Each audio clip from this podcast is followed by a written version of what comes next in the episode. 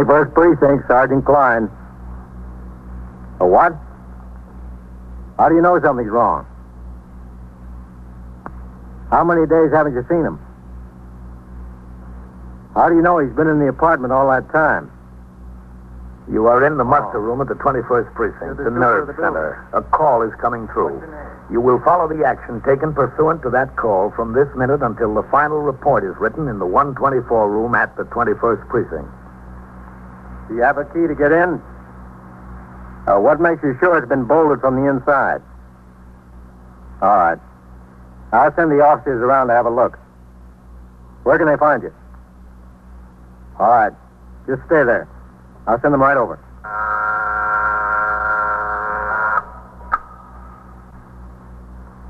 Twenty-first Precinct. It's just lines on a map of the city of New York. Most of the 173,000 people wedged into the nine-tenths of a square mile between Fifth Avenue and the East River wouldn't know if you asked them that they lived or worked in the 21st. Whether they know it or not, the security of their persons, their homes, and their property is my job. My job and the job of the 160 patrolmen, 11 sergeants, and four lieutenants of whom I'm the boss. My name is Kennelly, Frank Kennelly. I'm captain in command of the 21st. What makes a city? Not buildings, not subways, not business. People make a city. From dawn to midnight, from midnight to dawn, the rich and the poor and the good and the bad pour their lives together and stir up the city, as in the 21st, seven days a week. It was Sunday morning and raining. I was on patrol when the chief inspector visited the precinct. In response to a radio signal, I returned to the house and conferred with the chief inspector, the commander of the uniformed force, for 35 minutes regarding conditions in the precinct. When the chief rose to leave, I walked outside with him to his car. It had stopped raining. Then I returned to the muster room and went around behind the desk to read the entry made in the blotter by Lieutenant Kenneth Gorman concerning the visit to the precinct by the chief inspector. But all right, Captain? Yeah? You walked in here big as life. Well, you've got to expect it, Ken. He's not going to call and tell you he's coming. Yeah, but not the day after I come back from my vacation, Captain. Could have waited until the night. Where'd you go, Ken? Maine. You like lobster, Captain? Who doesn't? And you ought to go up the coast of Maine. You never had such lobster. Hey, listen, I heard they never heard of a broiled lobster in Maine. The only way they fix them is boiled. Is that right? Yeah, all these places have this great big kettle. You got to pick out the lobster you want from a little pen there. They're all crawling around live. They take and they dump it right in the kettle and cheap. Guess how much for lobster dinner for my wife, myself, and the two kids? And big lobsters, Captain. How much? Five fifty. No kidding. Come in, Sailor. Yes, sir. What's on your mind, Sailor? I can't find my family, Lieutenant. What do you mean you can't find them? Oh, I'm on the cruiser St. Paul. Uh, we've been cruising the Mediterranean for two months. Uh, we just docked at Brooklyn Navy Yard this morning. I, I can't find them. Well, they're supposed to meet you, son? No, no, sir. They didn't even know I was coming. Oh. Well, you see, we live in New York. I, I just came home and went to the house. It was burned out. There wasn't anybody there. There was a fire. Uh, three days ago, somebody told me. Where's this? 631 York Avenue. 21st Precinct, Sergeant. And the whole building's boarded up. It's really burned out. All right, 18. Just a second. Hold on. I can't find them. I don't, I don't know where they went. Hey, Lieutenant. Yes? Eisman's ringing in. You said let you know. Ask him what's holding up that notification on Lexington Avenue for the 44th. The car's still sitting here. Yes. I was just wondering if you knew anything about it. Uh, what about the notification? It's got me worried, worried to death. And did you ask around any of the neighbors? Oh, yes, sir. I, I asked around. Nobody's in the building. It was burned out. Keep on trying that. It's Sunday, and the stores there are all closed. What do you mean, your family? Your parents? Uh, no, sir, my wife and my baby. Oh. Did you ask any of the neighbors in the other buildings? Well, there isn't anybody living in the houses on either side anymore. They're getting ready to make a housing project there. And besides us, there were only five or six families left in our house. Hey, listen, do you remember the fire? A man over there told me there were some people killed. Do you remember that? Yes, there were some people killed. Uh, What's your name, sailor? Rawlins, Joe Rawlins. You run the cruiser St. Paul? Yes, sir. Gunner's mate second class. Hey, listen, who was killed? Not my wife and baby. I don't remember the name Rollins. I don't think so. Well, could you check? We're going to right now. I'll tell you what you do. Listen, how many people? Five. Five.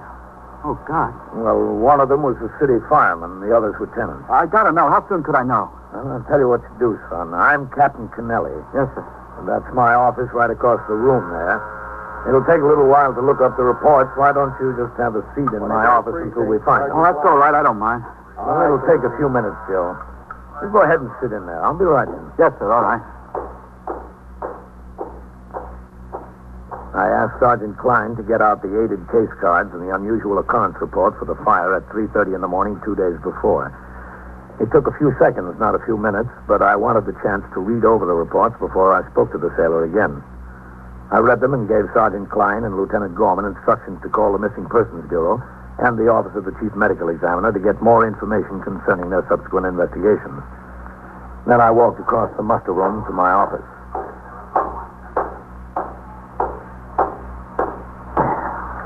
Right, Joe. Well, they weren't killed?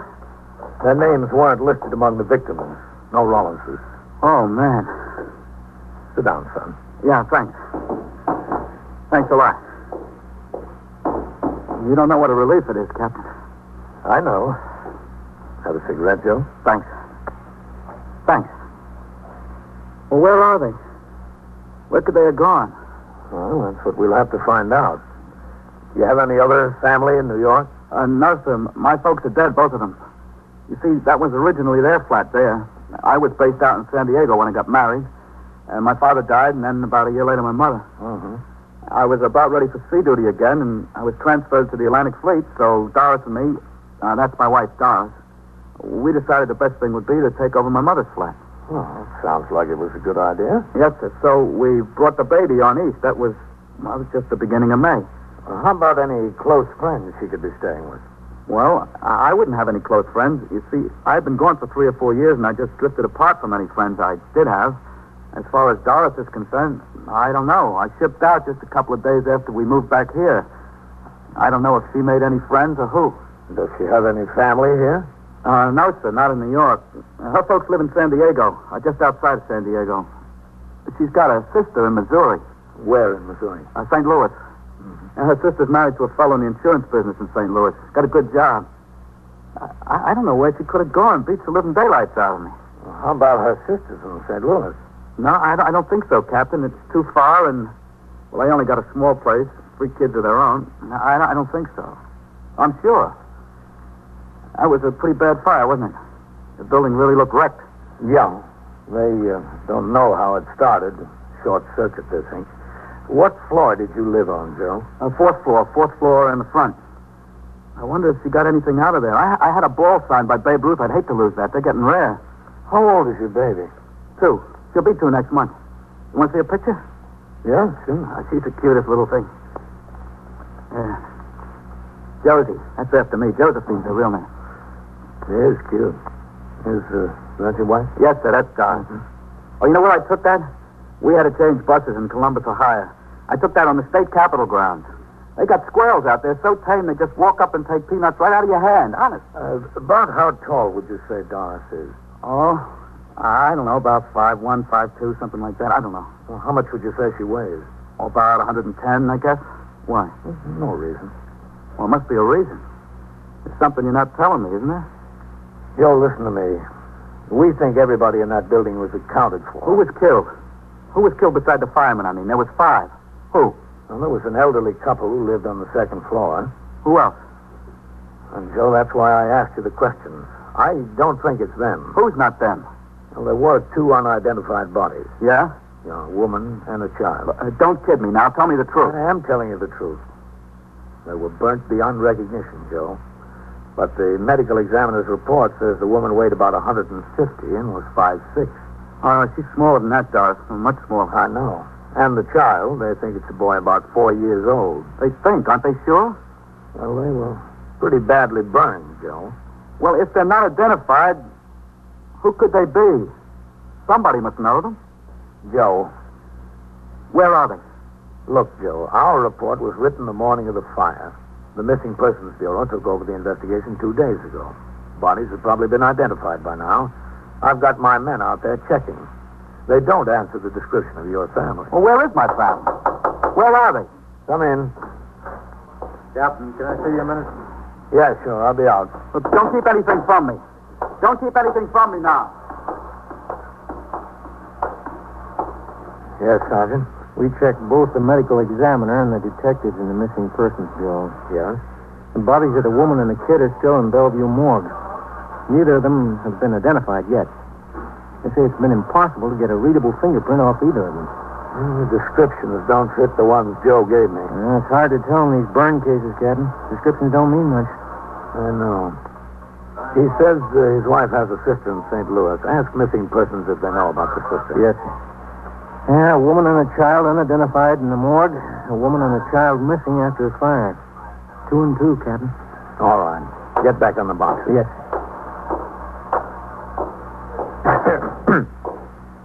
It's them, isn't it?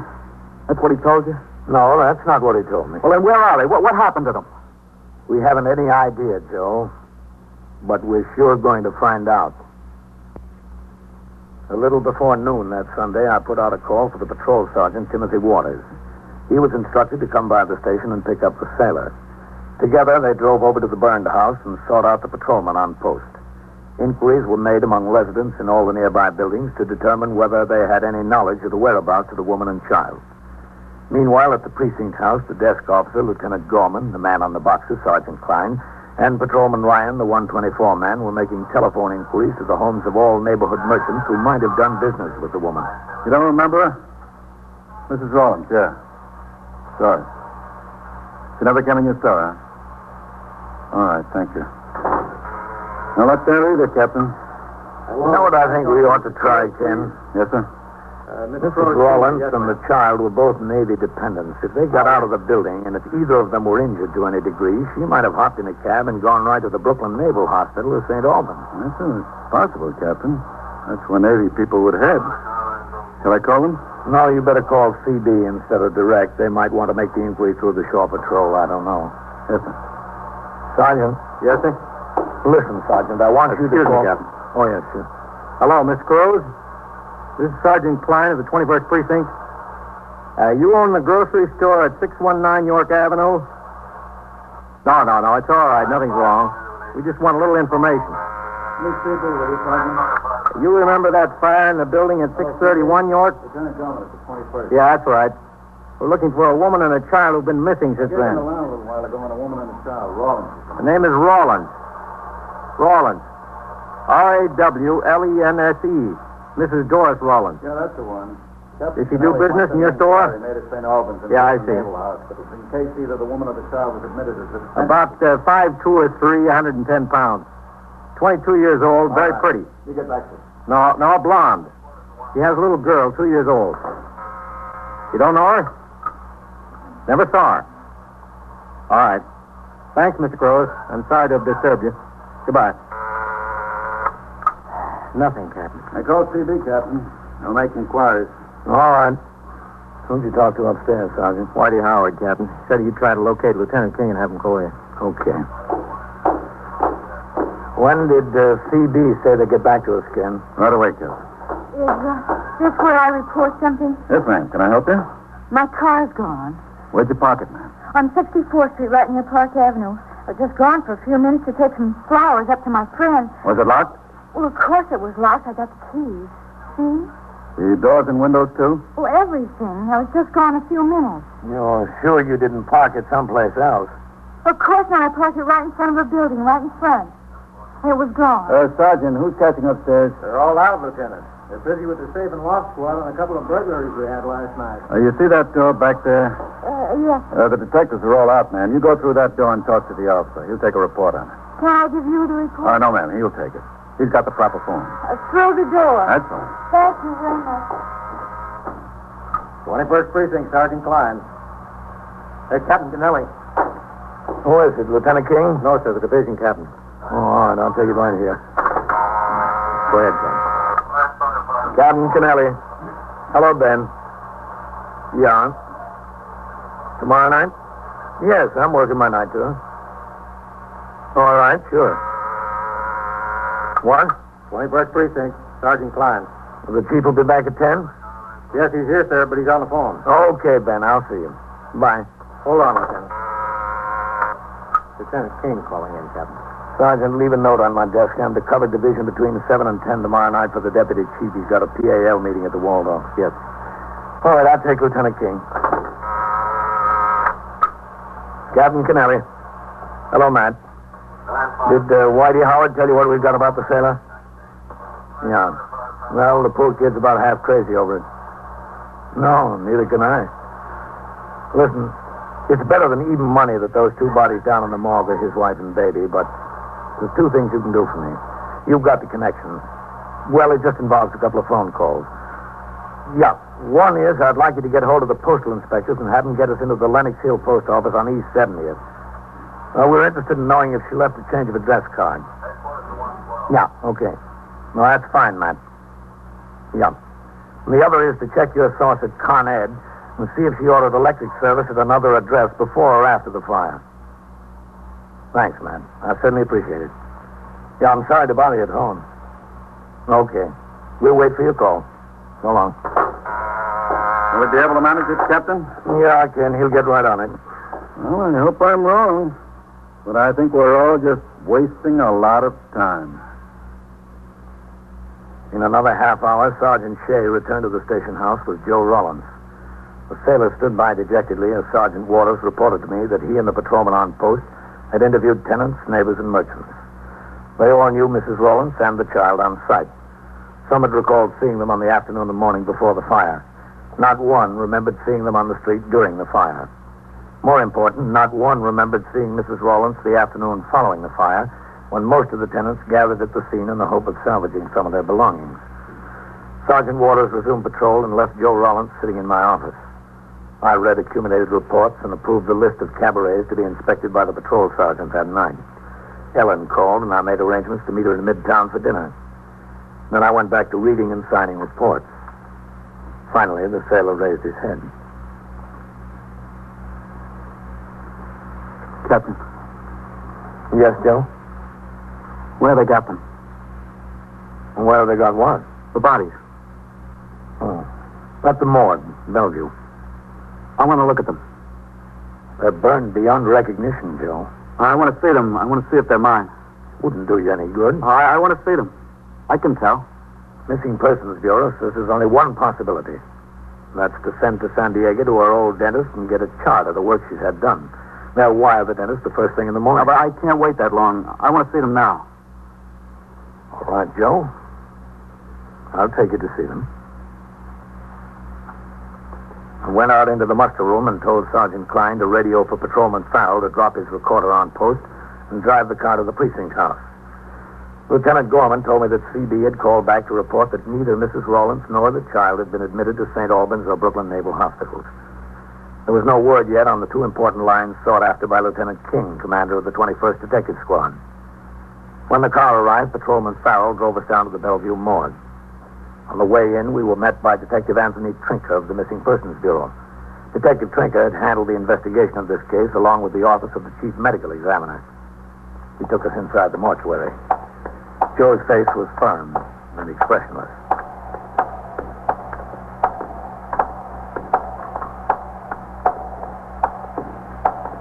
All right. That one, Arthur.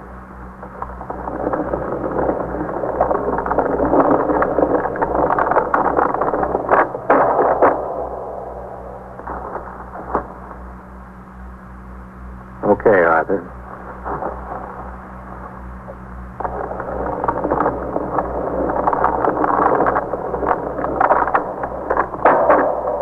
Over here now.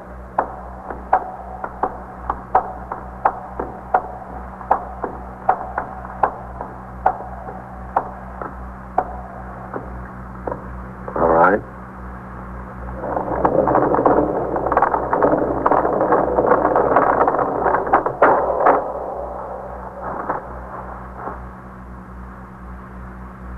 They don't even look like people. All right, Arthur. Thank you.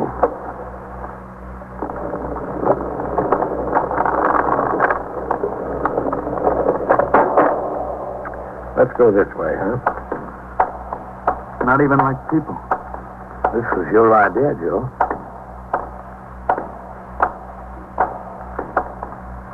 Through there.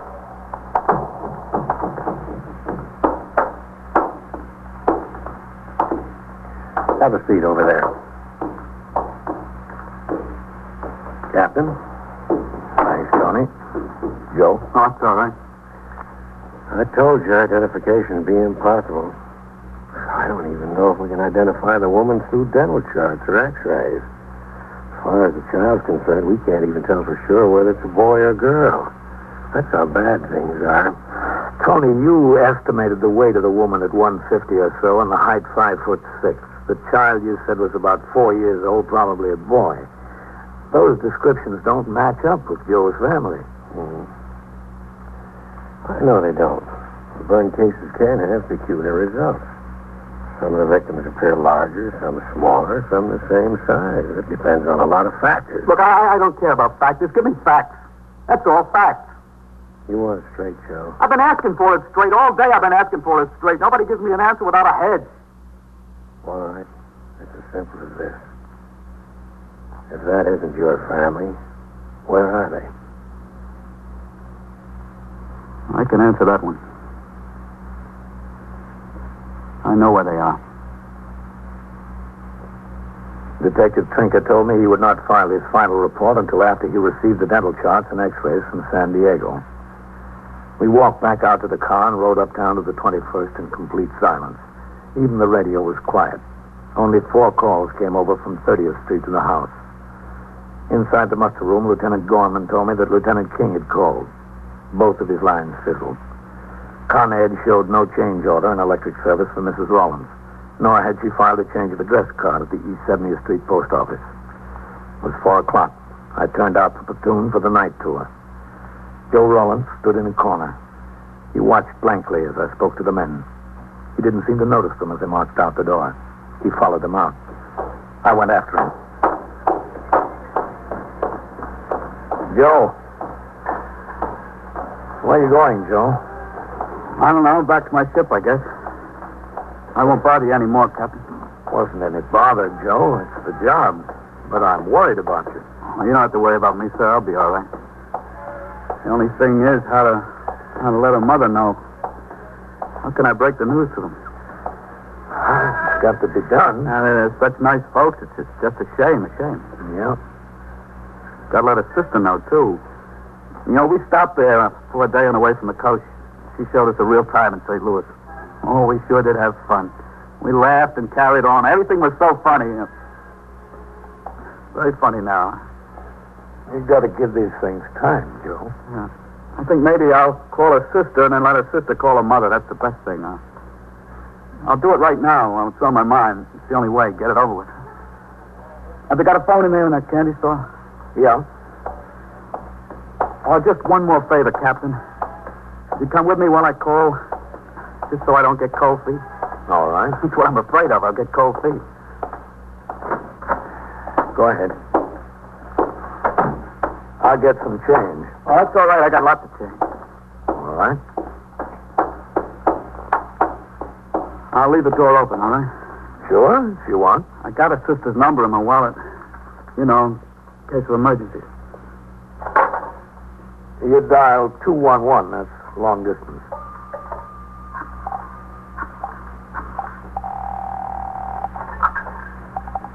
Your call, please. Uh, I want to call St. Louis, Missouri. Evergreen 9970.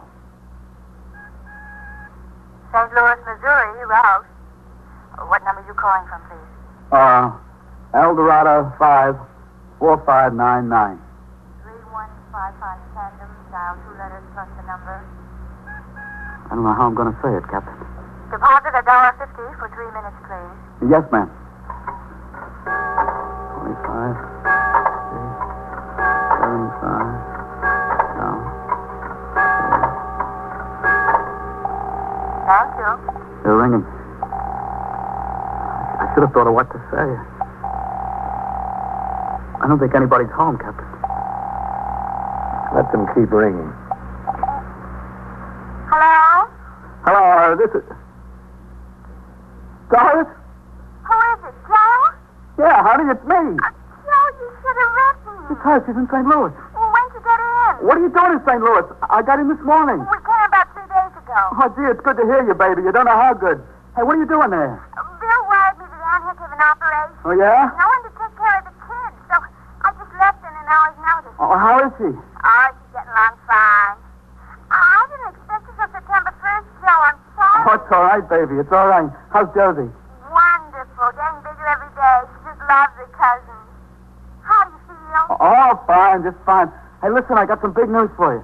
You made peace? No, nothing like that. This is really very funny. It's a riot. The house burned down. The house burned down. Joe, what are you talking about? Look, I'll explain it to you when I get there. Joe! Kiss everybody for me. I'm taking the next plane. I'll wire you from the airport. Joe, what about the house? I missed the plane, baby. I'll tell you when I get there. Goodbye. Thank God. Joe, I'm happy for you. I'm pretty happy for myself. Except, who are the woman and child down there? You've got your problem worked out, Joe. Let us worry about this one.